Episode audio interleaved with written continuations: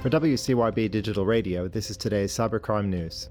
Luxury cosmetics retailer Space NK has fallen victim to a cyber attack leading to the unauthorized disclosure of personal data. The breach, believed to originate from a phishing email sent from an employee's account on January 18th, was promptly addressed within an hour by shutting down a compromised email address. Cosmetics Business reports that the email had no message but contained a link to an untitled file asking people to enter their details. Space NK is urging caution and advises recipients to delete any suspicious emails from Space NK email addresses that appear to be phishing scams.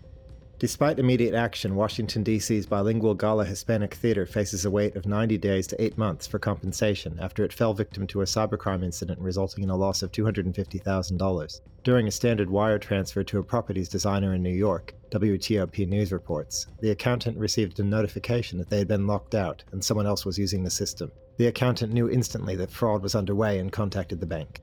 A December cyber attack compromised the personal data of 35.5 million customers of VF Corp, the parent company of popular brands like Vans and The North Face. The Denver based company reported operational disruptions at the time, according to TechCrunch, but mentioned in a filing that has since caught up on fulfilling delayed orders. Specifics regarding the stolen data remain undisclosed as VF Corp continues to address the residual impacts of the cyber incident.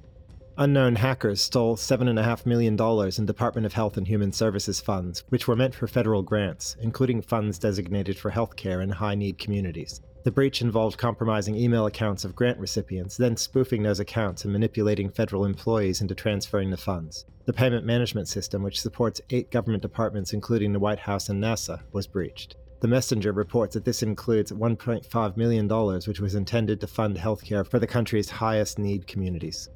Christ Medical Center, a general practice in the Australian Capital Territory, experienced a breach on December 12 that exposed patient records and compromised health information, including details of diagnoses, treatments, and recoveries. Affected patients were notified by text message on January 18th, with the Canberra Times reporting that the medical centre had reported the incident to Australian authorities, including the Office of the Australian Information Commissioner, the Australian Cyber Security Centre, the Australian Digital Health Agency, and Services Australia.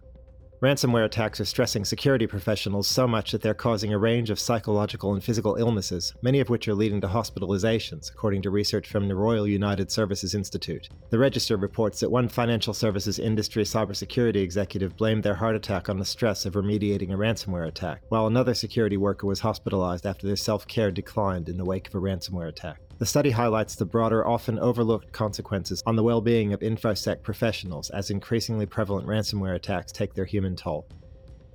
Reporting for Cybercrime Radio, I'm David Braue. For more information on the latest news in cybercrime and cybersecurity, visit cybercrimewire.com. The daily news is brought to you by Evolution Equity Partners, an international venture capital investor partnering with exceptional entrepreneurs to develop market leading cybersecurity and enterprise software companies. Learn more at evolutionequity.com.